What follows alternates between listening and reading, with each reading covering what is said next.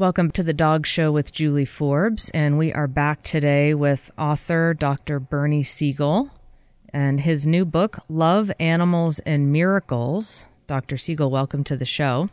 Thank you very much, Julie. So, before we get started, I have somebody here who wants to uh, thank you. She's a big fan of yours. My wife, Darcy Bolts, when I told her that um, I was going to be interviewing you, she sort of gasped and she has uh, followed your work for years. And uh, she just wanted to sort of acknowledge you real quick on air. So she wanted to say hi. Here's Darcy. Hi, Bernie. Oh, let I'm me- this is amazing. When people say, "Who would you want to have lunch with if you could have lunch with anybody on earth?" and I always say, "I'd love to talk to Bernie Siegel and have lunch with him." So, Well- um, yeah, I mean, I didn't mean to interrupt, but Oh. what I find really is that how people feel about me is just because I bring out what's within them. mm, thank you. So I'm always saying, you know, there are life coaches, Yeah, but you have to show up for practice. right. And so it's in you. And the other is, I found after giving a lecture, I could have somebody come up and say, "Oh, I heard you before. That was so boring." and the next person says, "That was such an inspiration. God Right. bless you. Thank you." You know, Yeah. it's like if you and I go to the same movie, I may like it, you may not, but Right. the difference is, as I say, what's within us. So right. bless you and thank you. Oh, thank you. Yeah, I um I learned about your work um, initially over 10 years ago when I was attending um, Bastyr University in Seattle, Washington. yeah. mhm. And um and I read your book Love Medicine and Miracles and then I proceeded to read I think everything else you had out at the time. And when I was a teenager I had um, a big complication from a back surgery and I had a really hard time with the physicians and um, as a result of one physician not believing that I was in pain, um, I almost died. And so it was, um, it was just so amazing to read your work, and then, um, and then it, it was healing for me because it was like, okay, there are physicians out there who don't, um, Right. who don't practice like that. And now, actually, one of my surgeons is is one of my very good friends, and I call him by his first name, and and um, and it's all it's all come around. But yeah, it was just um, you were a healing force in my life a long time ago. So Thank you. and now, You know, it's one of the sentences that says it so well is doctors are trained to treat the result, not the cause. right? So we focus on disease and not people. And you know what changed me? I'm trying to write some things about my life so people know why I am, you know, not a normal doctor. But, Right. Uh, you know, it was a patient saying to me, I need to know how to live between office visits Right. and you know that solved my problem too because I thought, wow, if I can help people live, then I haven't failed them. You know, I may not cure a disease, but I'll help them live. And Of course, Absolutely. the ultimate message is that when you help people live, they don't die when they're supposed to. right. Uh, Right. I mean, I, I keep laughing because I have letters. Well, especially with the dog show. This is a letter from someone who was told by her doctor, "You have about two months to live," and she wrote to me because she said, "This time I agree with my doctor." Uh huh. So I went out and I bought a dog and I put it in a backyard wildlife habitat and I laughed more and I took some vitamins and her letter goes on and on. Uh-huh. And the bottom of the page it says, and I didn't die and now I'm so busy I'm killing myself. Where do I go from here? I told her to take a nap. Awesome. But I mean, love it. those are the kinds of things, you know, when you call up to ask, why didn't you call me for the funeral? And the person I thought was dead answers the phone. Right. And uh, why am I calling? Because they have gone to the mountains, to the ocean. You know what I mean? I got a short time to live. I'm going to go buy a house in the mountains or, or rent a house, uh, you know, down in Florida on the ocean. And and then they're there loving their lives and uh, keep going yeah. and even one of our dogs You know, the trouble is, once you talk to me, I never stop telling stories. I promise I'll pause after this one. Uh, we had a dog with a malignant melanoma, Mm-hmm. and um, on his checkup at the vet, the vet said, "I've never seen a dog this sick recover. We should, while you're here, let me just, you know, put him to sleep." Hmm. I said, "You can't do that without my telling our kids." We Mm-hmm. have five children. I said, "I don't want to come home with a dead dog, you know, without them being prepared for it." Right. So I called home, and the kids, I, I always hear their voice saying to me, No, you don't put your patients to sleep. You don't put Oscar to sleep. Mm-hmm. So I brought him home, and to summarize it, I shared my meals with him. I sat on the floor with him. I massaged him. I loved him. And I noticed in a couple of weeks he wasn't dead. He was Right. walking around the house. So I thought, well, I might as well let him out with the other dogs. Right. And he lived over three years. No way. No sign of the cancer. That's And, incredible. uh, now we're into energy and cures and how we affect, you know, our bodies. Right. It's science, but it's things that we are now beginning to open our minds to. Right. Right. Well, thank you so much. This was such a, a pleasure and honor to uh, have this conversation with you. I'll let Thank you. Julie uh, get to her interview. Thanks again. Okay. All right. Well, you talked about um, you talk a lot about the body mind Mm. Connection, and you go. I mean, it's not even a connection; it's just that they are one and the same. Right. And and I'm really, I mean, this is one of the interviews that I could, uh, you know, I could be here for a few hours probably talking with you. Um, but we don't have that much time. I'm sure you don't have that much time, but. The one, so my expertise here in Seattle is working with dog behavior and training and working with dogs and people and oh, really mostly teaching people how to communicate with their dogs Right. uh, and kind of understanding what the dogs need from them in order to, Right. you know, be the way that they want them to be or to heal or whatever. well, can I interrupt in a sense and tell you how I got into that and how I learned? Sure. because I was a non-believer. Um, first of all, let me say that I tell a lot of parents, uh, bring up your child the way you would a puppy. You know, the love, the discipline, because I found that I was more patient with our dogs. Uh, I take them to our therapy groups, cancer support groups, Mm. and one of them was quite sick at the time, um, and he peed and pooped in the room. And I, you know, I apologized to the people. They they weren't disturbed because they knew him, and uh, I cleaned up. But I thought later, how calm you were, how peaceful you were. Here's Buddy, you know, doing this in the room, and you're just saying, "I'm going to clean up, folks. Sorry." You know, I thought if it was one of the kids, I'd probably be screaming, "What's wrong with you? Yeah. How can you do that? How can you embarrass me?" But I think we're much more tolerant. So be as patient. Well, to quote Maimonides many hundreds of years ago, if people took as good care of themselves as they do their animals, they'd suffer fewer illnesses. Mm. And from a lady in Cat Fancy magazine, uh, Doug and I now smoke in the yard. We're not killing our cats anymore. We hope you're not killing yours. Yeah. You know, the magazine didn't publish my letter saying, folks, don't you think you ought to comment on the fact that they're killing themselves? Yeah, right. Yeah, but they didn't. And again, where would did we start with? Um, I forgot what the point was. well, the talking about the body mind connection, and I was talking about my experience working with people and teaching people how to communicate with their dogs, which Oh, of yeah, which of course is get back to that. nonverbal. I was out in California, the ASPCA Non Kill Conference, as one of the speakers. And when I got in the elevator, there was a woman there, and I just I talked to everybody. So I said, "Hi, what are you doing here?" "Oh, I'm an animal intuitive." And this was a lot of years ago, and I thought, "You're a little insane. because how can you talk to an animal?" Well, we got to know each other. And her name is Amelia Kinkade, and one day somebody leaves the door open to the house, and an indoor cat that we had, you know, rescued left the house, and I couldn't find it. Put food out, called its name, nothing. I figured, well, it's dead in the woods where we live. But then Amelia pops into my head, and I thought, okay, let's test her. So I email her in California. I'm in Connecticut, and I said, okay, Is the cat alive? Is it dead? Where is it?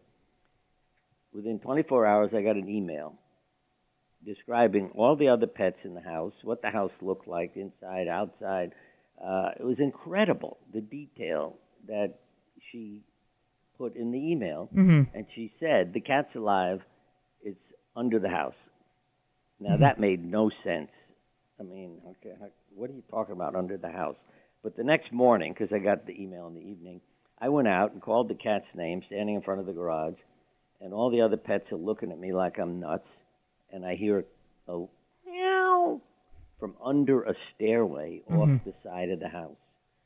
And the stairway comes all the way down to the ground. And I realized she used it to save her life. You know what I mean? It's like she put herself in a cage so nobody could get to her.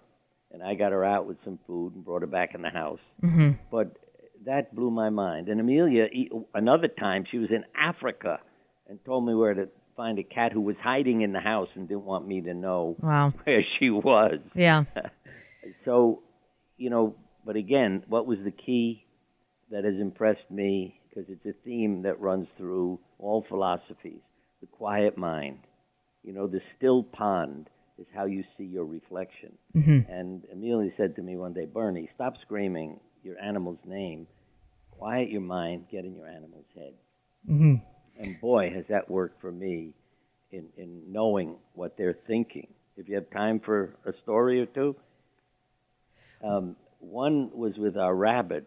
We had a house rabbit named Smudge.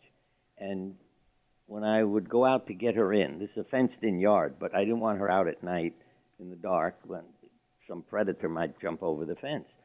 So I would go out in the, when it was getting dark and try to bring her in. And she'd run around the yard and drive me nuts.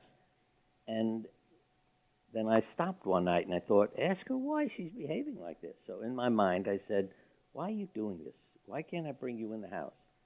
And the answer I heard blew my mind. You don't treat the cats that way. I thought, what are you talking about? Will you let the cats stay out at night. I said, yeah, because they can protect themselves. They're different creatures than you are. So if you want, you know, to survive, let me bring you in at night. From that night on, I never had a problem. Mm. It was amazing. And the other was a dog I adopted uh, named Buddy after I wrote a book called Buddy's Candle about a dog and his um, little boy owner who both have cancer. And I finished the book, went out of the house to walk our other dog, and heard a voice say, Go to the animal shelter. I walked into the shelter. There's a dog sitting right by the door. I said, What's his name? His name is Buddy. He's been here less than 15 minutes. I said, I'm here to take him home. Mm. On the way home, he jumped out of the car when I stopped for gas, and we had a hell of a time getting him. I mean, people were stopping their cars and helping me. Um, and when I got home, again, I quieted my mind and I said to him, Why did you do that? He said, I don't want to be in cars. I belong to a couple. The husband's an alcoholic.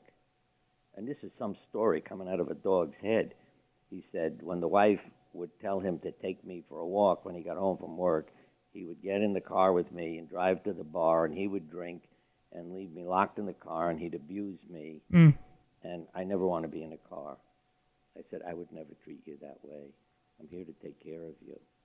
Two weeks later, I went in to stop and shop, left the dogs in the car, came back, found the side door of the car open. Accidentally, I must have hit the button when I put it in my pocket. But Buddy was sitting in an open car waiting for me. Uh huh. Laughing because the other dog wasn't there. And but I hear Amelia calm your mind. As soon as I did, I knew he was in Stop and Shop looking for me, Yeah. uh, which I thought was pretty funny too. That he knew I was in there, had been in there, and the security guard said I I was taking care of him. I have a dog at home, so Yeah. don't worry. Well, I think it's something that's hard to, and that's not quite, um, I'm not necessarily, I mean, I could technically call myself an animal communicator, but that's not like quote unquote, I'm more dog training and behavior and um, coaching people, but but it's a it's a conversation about uh, communication and language outside of words. And one of the things that you've said is you know the the impact that emotion has on body chemistry and in your conversation around healing healing the body and how your emotions impact that. And i can't help but think about you know talking about dogs their uh you know one their incredible sense of smell but their ability to really read our emotions there it's really a, a mastery their ability to read us and how what it does to you not not the sort of um animal communication part of it but what does it do to your whole body chemistry and body language when you stop and listen Yeah, and like they help you to heal. yeah I, I've often mentioned people. We had a cat named Miracle, named after a cat who appeared in a lady's dream and told her how to treat her cancer, which worked. But as soon as one of the kids brought home a kitten, I said, "Okay, we'll name it Miracle." But she was so intuitive. If I were not feeling well and lay down in the bed, she would come to into bed with me, sit on my chest, or and really heal me. It was incredible because my body would change because of the love I'm getting from her and the attention. And I knew that it wasn't just my lying down because if I, you know, were tired and got into bed, take a rest, she didn't come running in to jump on my chest, but she knew when I wasn't feeling well to come and be there for me. And uh, she was an absolutely incredible cat that I took with me everywhere, and I mean that literally when she was a kitten, I kept her in my sleeve. Mhm. I mean, she went everywhere, so she had no fear because she had experienced everything. Um, when I say that, I mean she wasn't afraid of other animals, noises, Yeah. sounds. And I took her to, you know, on rounds, nursing homes, all kinds, because people just loved her. is this the one you took to the dog show Yeah, I was going to say if you had time for that that story, I would love to tell it because in our town they put up a sign. Uh, one of the um, veterinarians started having annual dog shows, and so when the first year the sign went up, I brought our dog Furphy, and he's named after his fur. My wife names everybody, mm-hmm. and and Miracle. We walked in on leashes because a Miracle, as I say, acted like a dog. We went everywhere. She followed commands. We just you didn't, never had to worry about her. And so we walk into the show, and they say, "Excuse me, it's a dog show." I said, "Look, she thinks she's a dog, and I'm not going to hurt her feelings. I'm entering her in the dog show." And so we walked in. They didn't know what to do with me. You know, it's like, what is this guy insane? But she got so much attention from not only the people but all the dogs.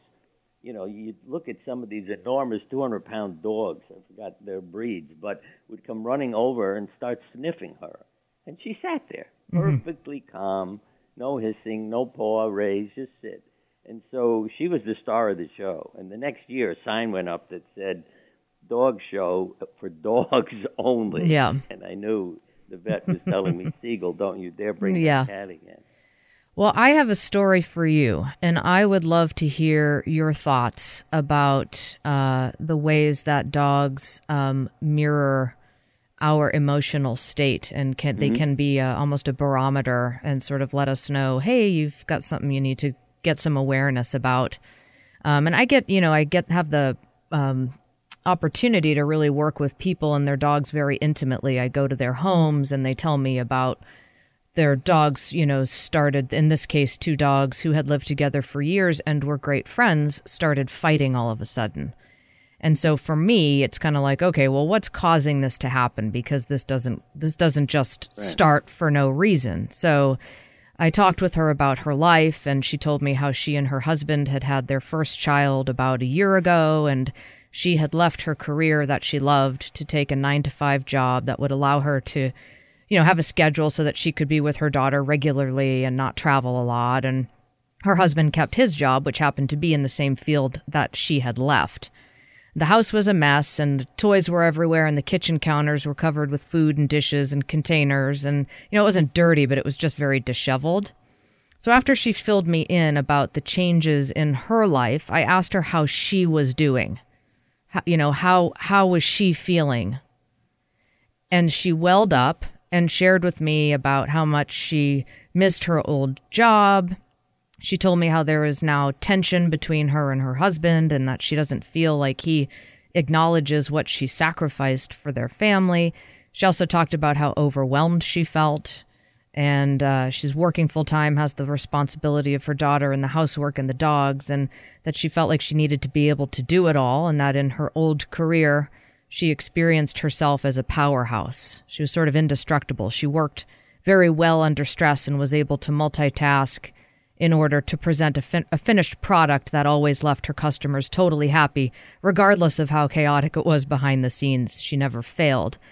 And I asked her, you know, what she was passionate about and what fed her soul. And the first thing she thought of was painting and how she loved to paint and mm. translate what she saw in the world onto paper, but that she didn't have time to paint, you know, let alone go out on a date with her husband or do anything. She was just totally overwhelmed. And it was just really clear you know, I spent an hour and a half with her, probably two hours, and you know, I told her that her dogs were fighting because they were responding to the tension in the house and the chronic upset and chaos and her unhappiness and her husband's as well. And I told her, you know, she's trying to do it all and like she feels like she's failing if she does if she can't do it all. And I said you need to get a housekeeper, get a dog walker, have a babysitter come so that you got you and your husband can go out on dates and paint. You have to find room in your life to fulfill yourself. Just busy taking care of everybody else. And, you know, the dogs were, I, I am sure that the dogs were responding to the emotional tension and upset in the house and that was manifesting, you know, between the two of them and they were kind right. of blowing up into fights. Yeah. So I see that um, where our animals I mean, there's so many different dynamics and angles how you can look at the healing, the the healing potential that our relationship with dogs it, brings to us. Yeah, that's the key word. I was going to say that relationships. Mm-hmm. It's whether it's with dogs or with people. I mean, just as an example, women live longer than men with the same cancers. Why? They're into relationships, into you know the kids, the family, the pets the men are into doing, mm. but the married men live longer than the single men. Mm-hmm. They, with the same diseases or smoking the same amount, and who gets sick, who doesn't. Mm-hmm. And studies have also shown that the survival is better in people with this study was with heart attacks. That 24% of the people who did not have a dog in the house died after a heart attack. Study done in Australia after 12 months. Mm-hmm. Only 6% of the people who had a dog in the house had died after 12 months, after their heart attack. And again, it isn't that the dog growls at you if you're not exercising or eating the right food. Um, it's the relationship. It changes your body chemistry. Yeah. So all of those things are symbolic uh, in some ways, but also scientific in other ways when you study what's happening in the body. Mm-hmm. Yeah, and uh, you know, I've literally in the office had a lady who had 12 cats, not 12 dogs. But her family said the house smells. We don't even visit her. We want to get rid of the cats. She has cancer. I said, no, you don't get rid of the cats. They looked at me like I'm nuts. I said, you get rid of the cats. Your mother's dead. Yeah. But if you tell her I can't find a home for the 12 cats, she can't die. Right. You have to go in and clean up. And yeah. they were a good family. They went in, you know, took care of the house, and Mama, of course, went home and kept going because yeah. I got 12 cats. Yeah. And um, you see this with the elderly in nursing homes and everywhere else. Mm-hmm. You bring a cat or a dog in and uh, give them some responsibility too for taking care of it. That adds to the survival. Then uh, they build up relationships and reasons to get up the next day and do something. Yeah. Well, we're going to take a quick break, and then when we come back, we're going to be talking more with Dr. Bernie Siegel, and uh, he's got a new book out titled "Love, Animals, and Miracles," and it is a a wonderful book with just tons of true stories that celebrate the healing bond between people and animals, and even between animals and other animals.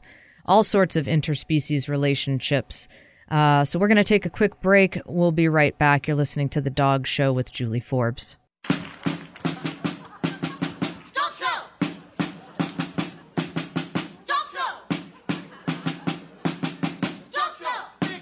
The Natural Pet Pantry is Seattle's original source for wholesome dog and cat meals, offering eight different protein options to accommodate your pet's dietary needs. Made locally using all U.S. sourced ingredients, their freshly ground stews, raw or cooked, can be purchased from their two stores in Burien and Kirkland, most independent pet supply stores, or delivered right to your door. Go to naturalpetpantry.com for more information. I'm Julie Forbes, and my first choice for my pet's food is the Natural Pet Pantry. It's the educated choice. This is Julie Forbes, dog training, behavior, and nutrition specialist, and owner of Sensitive Dog, thoughtful guidance for you and your dog. If your dog needs basic obedience training, a behavior evaluation, or food consultation, I can help you. Call me at 206 372 7399 or visit my website, www.sensitivedog.com. I teach group obedience classes, in home lessons, and evaluations, and a two week intensive training program called Higher Education. Again, I'm Julie Forbes, Seattle's dog behavior training and nutrition specialist. www.sensitivedog.com. Wish your dog didn't hate going to the vet? Wish you were welcomed by a team who cared? Jet City Animal Clinic is an enjoyable respite from the same old thing. Dr. Anderson and her team have created a full service facility that combines veterinary expertise with a comfortable style. Jet City Animal Clinic is located in Seattle's Capitol Hill neighborhood on 12th Avenue across from Seattle U. Bring your crazy questions, odd ideas, and alternative thinking. Jet City Animal Clinic will work with you to keep your furry family members healthy and happy. Traditionally educated with an open mind, call us at 206 329 0253 or email info at jetcityanimalclinic.com to make an appointment. Jet City Animal Clinic, a unique approach to the health care of your urban pet, a local family practice. JetCityAnimalClinic.com. On the AM band at 1150 and on the FM HD band at 98.9 HD3. Alternative Talk 1150. Dogs, little dogs, fluffy dogs, and Irish dogs. Dog show. Welcome back to the Dog Show with Julie Forbes, and we're back with Dr. Bernie Siegel, author and speaker, and uh, he's got a new book out titled Love, Animals, and Miracles. It's an excellent book, and we're talking about the, uh, especially sort of the healing qualities of our relationship with dogs, and, um, you know, something in the context of you know, working with dogs, and you've you've said a word a couple times that I want to ask you more about, um, given given my conversation about humans' relationship with dogs and dogs dog training and behavior. But you said um, internalizing anger, not expressing feelings, trying to please other people, being submissive. You are telling your body, "I don't like life." And so this conversation was in the context of talking about patients uh, healing from disease. Right. And you said, you know, there's this Monday morning phenomenon where more heart, heart attacks, strokes, and suicides on Monday mornings, which of course we know, you know, don't need to explain that one further. Right. Um, but I was really curious, and I think I heard you say this word elsewhere as well, where you talked about being submissive. And so, you know, of course, there's so many different angles. So I don't mean to overgeneralize. And so we'll get into more depth right now about what you mean by this. But in the context of this statement, you're talking about it as uh, sort of an unhealthy way. And you're talking about it in the uh, sort of in the sense of patient doctor relationship and where the patient's just feeling. But I've heard you say that word a couple of times. And I'm just curious to hear more thoughts about uh, that. If any nurses who are listening, tell me what you would say to this. You're asked to do a favor by a friend or a family member that you do not want to do. What do you tell that person? Now, 95% of nurses say, Oh, I would go do it.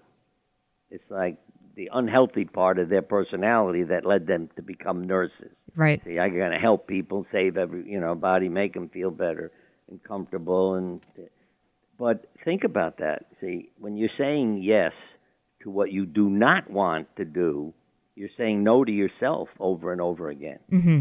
and that takes its toll. So what happens? Well, if I get sick, I don't have to do it, and so illness really becomes a solution to your problem.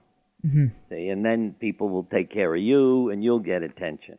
Mm-hmm. But when you have the courage to say, "No, I do not want to do that," now I'm not, you know, what I'm talking about is not denying what you want to do. If your heart says, "Yes, I'll change my schedule and I'll be there for you because I love you," that's fine. Yeah.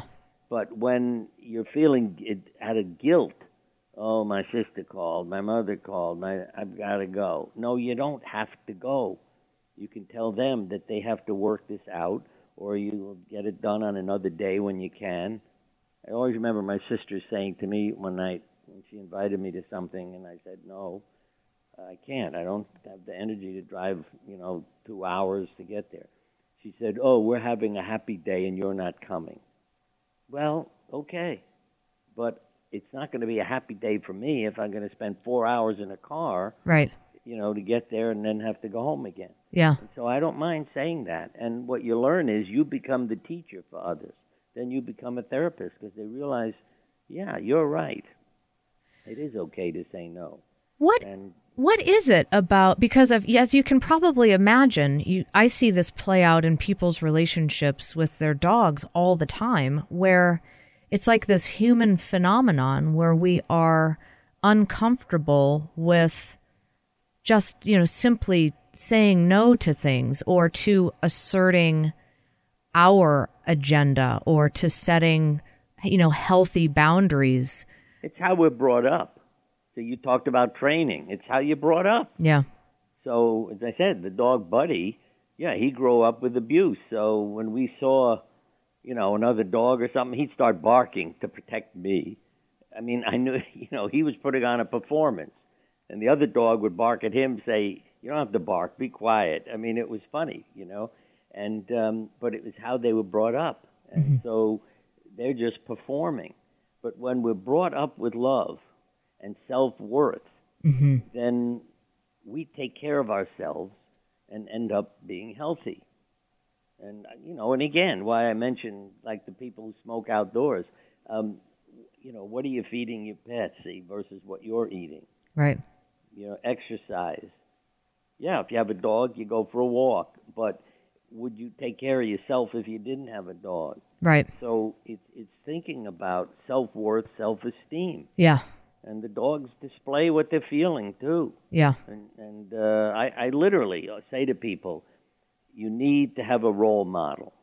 You know, now that you've run into serious illness, other problems in life, we need a role model so you, you can perform the way you would like to. And we'll have coaches, life coaches, so, you know, or trainers, so that if you don't, we'll say, hey, you're, as one woman said, her husband had a pin with the, of the word attitude. So she would give it a spin and say, honey, you got to straighten out your attitude. Uh-huh. And so, you know, again, it's the coach who is helping us be a better person, not saying, oh, you screw up, you're a failure. No, it's not Right. negative statements. It's Right. that true coaching and improving. And I say Yeah. to people, your role model, WWLD. They say, what's that? I say, what would Lassie do? So whenever you have a problem, just ask yourself, what would Lassie do? there you go And I don't know, are you familiar with that column that was in Ann Landers uh, back in 1999? Where it's, well, I'll just say, because I read it to people, I say, here is what I want you to do. You start the day without caffeine, get going without pep pills, resist boring and complaining to people about your troubles, uh, face the world without lies and deceit, conquer tension without medical help, eat the same food every day and be grateful for it, not treat a rich friend better than a poor friend, face the world without lies and deceit, conquer tension without medical help, relax without liquor, and sleep without the aid of drugs, and say honestly that deep in your heart you have no prejudice against race, religion, color, or politics, then, my friends, you're almost as good as your dog. Ah, yeah. yeah. You know, I had a I had a woman. I had a really great interaction with a client uh, several years ago who had a, uh, a Welsh Terrier puppy, and he was about four months old, four and a half months old by the time that I had met her, and they got him when he her she and her family had got him when he was eight weeks, and he was starting to act aggressive uh, towards her and her family. And so she, you know, had me come in and kind of check things out. And so we started with, you know, I mean, he's a terrier, so they tend to be feisty and all that stuff. But we started working and I started to get to know the relationship dynamic that she had with the dog. And we started just working on basic basic training and communication because that's a, a foundation and a great mm. a great way to address relationship dynamic and all that kind of stuff. And we were just working on on getting the dog to sit when she asked him to. Very simple, very straightforward just get him to sit. So she would, you know, we taught him how to sit, made sure that he understood what the word meant and knew the concept and, you know, there's no distractions and, uh, you know, setting him up for success. And she asked him to sit and, you know, he did it a couple times and then he got a little bit distracted by something and she asked him to sit and he just totally ignored her. And I coached her through simply just getting what she asked, you know, just staying engaged in the interaction and getting him to do what she had asked him to do. Because when he was kind of like well forget you. I want to go check this out she was kind of like uh i was like no just go get him bring him back and tell him to sit and you know just make him do it. Um and she she sort of like stopped in the middle of our of our session and she said i don't assert my agenda anywhere in my life she says, I'm taking care of the kids. I'm taking care of my husband. I'm I'm accommodating everybody else other than myself. And she had this like big aha in the middle of a puppy training session. I thought that was so so cool to witness. And how the dog's uh, behavior was uh, sort of an opportunity for her to look at this dynamic that she had elsewhere in her life and that she really wasn't, there was nowhere in her life that she was advocating for herself. Mm. So it's really cool to see all these different ways that dogs present these opportunities for us to kind of look, you know, gain awareness about, you know, an aspect that's lacking and to kind of, you know, make some adjustments so that we feel happier, more fulfilled. And I think, you know, coming back to what you talked about, this sort of self self worth and self esteem and and that's like and, kind and, of the you know, root. and not being afraid to ask for what you want. yeah. I mean, when you think about a dog or even our cats, I mean, if it's mealtime, hey, they don't mind making noise and saying, "Hey, dumbbell, you're supposed to be feeding us now." um, Yeah. but you know, again, it's not offending me. I can say no, or I'm busy right now, or wait a minute, and then okay, they'll be patient. Right. But you- you're not afraid to speak up for yourself. But if you don't have self-esteem and self-worth, then you become, see, a good patient, the submissive sufferer, and you put up with abuse, you put up with medical errors, you put up with all kinds of things that could destroy your life um, because you're afraid to speak up and be authentic. Yeah. And I'd say, see, the word I use now came from uh, a rabbi. I was reading some article, and he said the word tov, T-O-V, Yeah. is means good in Hebrew.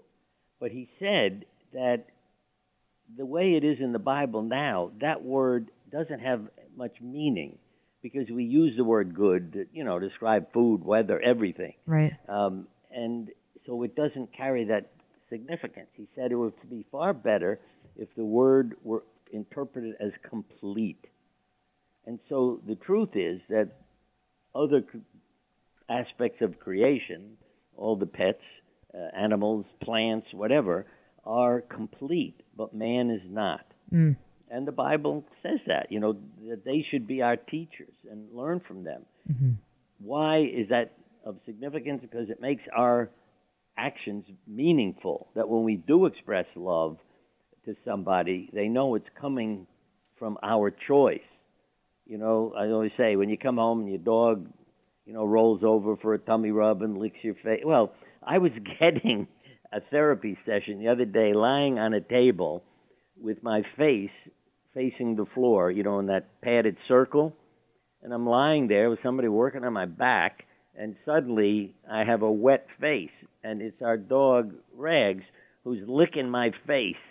and I laughed, and the fellow said, I have never, in all the years I've been doing this work, seen a dog do that. But it was such a loving moment, you know, that he gave to me.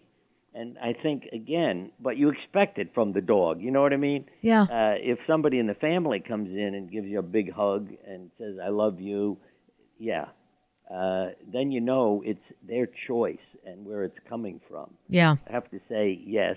I mean, I know it was Rag's choice, but still, he's a loving little dog. So okay, what do you expect? And and if I may, also, why I gave him that name. I had my heart broken from a poem called Rags by Edmund Vincent Cooke, C O O O K E, which people can read on the internet. But imagine a dog saving your life while you're in the army. You want to adopt it and take it home with you when you discharge, but you can't find it. Oh yeah. You get back and you go to medical school. This is why I broke my heart. Yeah. So much my life. And you come into the lab, there's a dog cut open on the table, and it's rags. But what does he do before he dies? He licks your hand.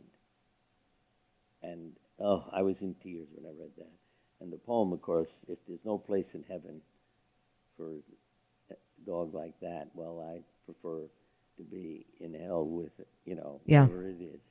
And when I read that, oh, and so when I adopted this latest dog, I named him Rags because I have seen that with our animals too. When I've taken care of them when they have wounds and injuries, um, you know, as a surgeon, I know I can do certain things. Doesn't mean I ignore the veterinarian, but I'll get advice from them and then take care of them at home. When I've hurt them, they turn their heads and lick my hand, and I know they're saying that hurts. You're touching my wound. Be gentle, and they don't bite me. I have never had one of them try to grab a finger and bite it. hmm They've always turned and licked my hand, and it breaks my heart to know I'm hurting them. But um, it's such a beautiful, beautiful message Yeah. to human beings. That, and if I may, the message of forgiveness. Uh, I made a mistake as an owner of these pets when I didn't close a pet door after we had a, that house rabbit for about 10 days. And I walked out of the house, realized you didn't close it. But I thought, well, they all know each other. It should be okay. Oh yeah. When I got home, the rabbit had been injured by the, the dog, Furphy Yeah. and um, but within two weeks, I went out as I was mentioning to bring her in the house, and I couldn't find her in the yard. Yeah. And I walked over to Furphy, and she was hiding behind him Oh. uh, in his fur, so I wouldn't see her and bring her in the house. Oh, funny. That impressed the hell out of me Yeah. that what he did to her, and she's now buddies with him and forgiven him, and he's her friend. Yeah. And if, if people could be like that, what a different world it would be. Yeah, you know, it's interesting. I'm I'm just finishing up my first book about uh, some of the things that we've talked about today and my experience working with people and dogs and kind of the opportunity that that brings us to be, you know, to increase our self awareness and uh, heal our relationship with our bodies. Because in order to communicate with a dog, you have to quiet down and really get in your body and you know all this kind of stuff. But um, you know, one of the things that I that I talked about was um we always hold you know dogs as this you know we marvel at their unconditional love you know? Dogs and their unconditional love and how powerful that is for for humans and you know you can see how there's this manifests in so many different ways Right. where dogs are listening to kids who are, you know, struggling to learn how to read and it helps comfort. I mean, you know, I could mm-hmm. list off a hundred examples of that. Dogs and their unconditional love and oh gosh, it's just amazing. It's just incredible. And one of the things in in my book is that it was I was like, well, I think parents should be that. Like that Yes. that should be the the standard of unconditional love should be from parent to child. I, I mean, I obviously love dogs and it's so powerful, but where is that in our parenting as Well- a society? Yeah, I am saying that all the time. The number one public health issue on the planet is parenting. Yeah. You see, we don't train parents. As I said, as a father of five, I know I had a hell of a lot to learn. Yeah. I mean, I always remember our oldest son saying, "How come they don't have to do what I had to do?" I said, "I learned it wasn't important." Um, I mean, you see, they knew they could at least talk to me about it because Yeah. I always say, "You want to know if you're a good person, uh, whether it's a good therapist, uh, veterinarian, doctor, plumber." You're criticized by the people you work with, the people you work for, and your family. Yeah. And you'd say, why does that make me good? Because you're learning from your mistakes. They're mm-hmm. coaching you. See, they're not saying you're a bum, you're a failure, you're rotten. They're saying there's a better way of doing that. Yeah. And so you say thank you and you learn. And if everybody grows up with love, we would not be reading all the headlines. And I mean that literally. Yeah. Harvard students in a study done a number of years ago were asked, Did your parents love you? Those who said yes, only 24% had suffered a major illness by middle age. Those Yeah. who said no, 98% had. Mm. So, again, oh, I- I mean, I could tell you endless stories about people in the office. You know? Yeah. Um, I must have been a failure as a child. My parents committed suicide. My parents told me that they didn't love me. I should go and commit suicide. I mean, these, these are true stories. I don't make any of this up. Yeah. And you know, and what leads to those people becoming ill is that lack of love. And um, I, I was born an ugly duckling. I, I won't go into the complications, but I had a sick mother who was told not to become pregnant. So uh, the stories I learned after I grew up were horrendous. Mm-hmm. But you see, I had a grandmother. Because I said to my mother when she told me what my childhood was like, because there are no pictures in our family album portraying this, you know, ugly duckling. Mm-hmm. And um, when she told me this story, I said, then why am I not a drug addict, an alcoholic, you know? She said, oh, my mother took you and poured oil all over you and pushed everything back where it belonged. Yeah, you said this in the book. You told this story in the oh, book. Oh, did I? Yeah. All right. And that she- I mean, yeah, the- the realized healing- I must have been the most loved kid on the planet. Yeah. Without realizing why she was doing it. Yeah. and, and what a difference it makes. And Yeah. the same is even true when you pet a dog. Your oxytocin and serotonin levels go up, Yeah. and you're more likely to bond. And I often say to single women, you want to get married, get a dog first. Yeah. Take it where there are men. Yeah. And everybody talks to you, and relationships are created. Yeah. And you're far more likely to find a mate than if you walk around by yourself. Yeah. You had told a story, you were talking about the healing, you know, the healing power of touch and love, and you had told the story about a woman who um, took this dog. She was sort of traveling around. Uh, it was one of the contributing stories in, in the book, and they took this dog, and the you know the guy had two dogs in the house, and she said, "Do you want to get the dogs?" And he said, "I don't care." And she found they were able to find one of the dogs. They couldn't find the second one. Brought the dog to a temporary shelter while this guy had to go wherever he had to go because they were afraid the house was going to flood or something. And the dog was just shut, totally shut down, um, non-responsive, massively depressed, totally non non-responsive. And this woman talked to him and spent time with him and took him around with her. He rode around in the golf cart with her, and he just stared at the floor, depressed. And she kept talking to him, and and she just involved him. And then all of a sudden, I think it was like four days later, there was some sort of celebration, at, you know, at work, and all of a sudden somebody said, oh, "He's wagging his tail," and from that point on, the dog was just nothing but wags, and it was like the, you know, it's interesting. I think um, dogs. I think that we can really experience dogs sort of as angels in our life. Yes. And I think that dogs can also experience us as angels to them, and to sort of witness that back and forth is something really special.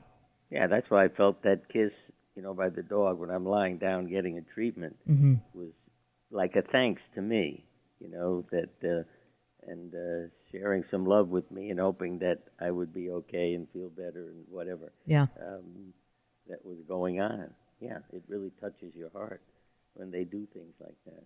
I think that dogs, I've said this so many times over the years on the show and with my clients, that dogs, and I think you could say animals also, don't get enough credit for their level of consciousness and awareness. Yeah, I'm impressed also how they pick out family members. I mean, right now it's my wife and I, um, with four cats and one dog. Two dogs died this year, Mm. and I and I have to say I keep them in my life. I bury them all around our house, hmm you know, with little monuments to them. I have to mention that to you, but it's it's just the, the they pick out somebody in the family, and it's almost as if they know um, what you need and become your therapist. Yeah. And uh, it's amazing to me how, you know, one will follow my wife around. His name is Simon. Wherever she is, he wants to be with her. He wants to keep her company. And uh, if he sees me, he'll get out of my way. You know, oh, maybe he's going to, you know, comb my fur or take me to the vet or something. But with her, no matter what, he's with her at her side, loving her, sleeping next to her at night, and that kind of thing hmm and uh, it impresses me how they pick us, and uh, you know others will come to me and uh, not spend much time with her. But again, I think they sense our needs and and uh, you know connect with uh, with us and help fill. Uh, you might say a void in our life by being there. Yeah.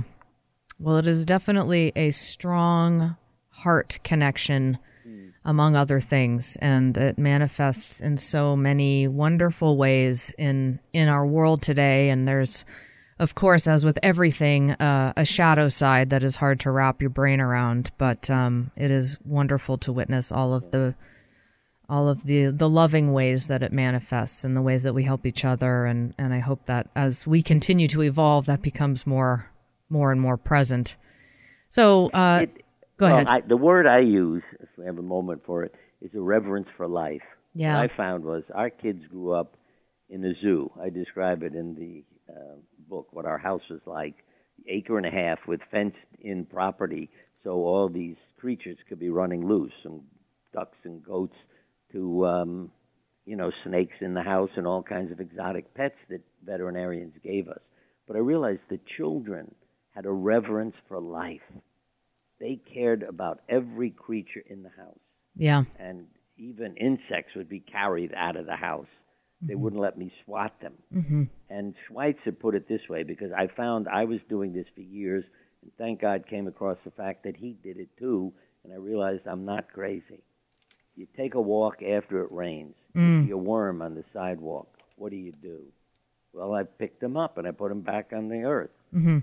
I can't. I feel guilty, and I'm talking sometimes ten, twenty worms Yeah. where we live. You know, Yeah. uh, I'm picking them up, and and what did Schweitzer write about? He said, when you're out after the rain and you see a worm, pick it up and put it back on the earth. And if you see an insect in a puddle, give it a leaf to climb on. Yeah. And I see this in our children. Yeah. They spend their time saving the lives of creatures they see on the street. Mhm. Um, and you don't have to worry about a child like that walking in and becoming a mass murderer Yeah. someplace Right.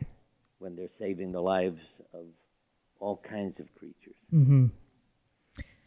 Well, it's uh it's just it's so powerful and I think, you know, you you talked about uh and what a gift it is. It's a gift that keeps on giving, raising children Right. with animals. And one of the things that just struck me when you were talking about that in your book and we're talking about your new book Love Animals and Miracles is um it's not just having kids raised with animals, but it's how their parents role model to them how to treat them. Yeah. So, um, you know, that's sort of a an acknowledgement to you and your wife for really role modeling that to your kids about that reverence for life and uh, just so motivated. I mean, you of course have given your life to, you know, healing and and all the different forms that that can take, and in a really powerful way. And that you know, passing that on to your kids is such a such an amazing gift to society and it just brings brings us back to the importance of parenting and how you know it's it's huge it's kind of everything because everything kind of comes from i think our our self-esteem and self-worth and and whether we felt loved or not as kids Absolutely. well I- um go ahead No, I was going to say I have many quotes from people Yeah. that are my mother's words were eating away at me and maybe gave me cancer. Mm. You know, when you hear I mean, think about how we care for a pet versus what this woman wrote. She said, "My mother dressed me in dark clothes so that nobody would notice me. Told me I was a failure who embarrassed her." Yeah. Now, after she got cancer, you know, she went out and bought a red dress and changed her life. Yeah. But she had to be threatened, you know, have her life threatened Yeah. to be able to stop living what her mother lived. Yeah. And I would say, don't forget, whether it's for your pets or your children, your words are hypnotic. Mm-hmm. They- They're embedded in their brain. So when you act a certain way, say something, you know, just your dog knows when you're upset, and so does your child. Mm-hmm. And to understand and say the right things and act the right way and let them know you love them. You don't mm-hmm. have to like everything they're doing, but that you love them. Yeah. Well, very powerful. You're you're such a a, a light in this world, and uh, we're talking with Bernie Siegel and his book "Love Animals and Miracles," available anywhere you can buy books. Pretty much, is that right? Yes. All right. I have to, uh, if you have a moment for uh, one more comment, because to the women who are married, get a dog definitely. Because my wife has this line: if I get upset or make a noise in the house, she'll say, "Honey, you're upsetting the pets," Yeah. and it gets me to laugh, and you know all the troubles disappear. So Yeah. get some pets in the house, and if your husband acts up, say, "Honey, you're upsetting the pets," and then he'll be good. Quiet down. You're upsetting the pets. oh, sorry, sorry, sorry. All right. Well, thanks so much for your time today, and um, I just look forward to keeping uh, keeping in touch with all the work that you continue to do. Thank you. and again, it's Dr. Bernie Siegel and his new book, Love, Animals, and Miracles. Definitely check it out. Very inspiring and thought provoking. Thanks so much for your time today, Dr. Siegel. A real pleasure, Julie, just chatting with you. And Thank you. anytime you want me back, let me know. I will. I will. All right. All right. Uh, so thanks for listening to The Dog Show with Julie Forbes.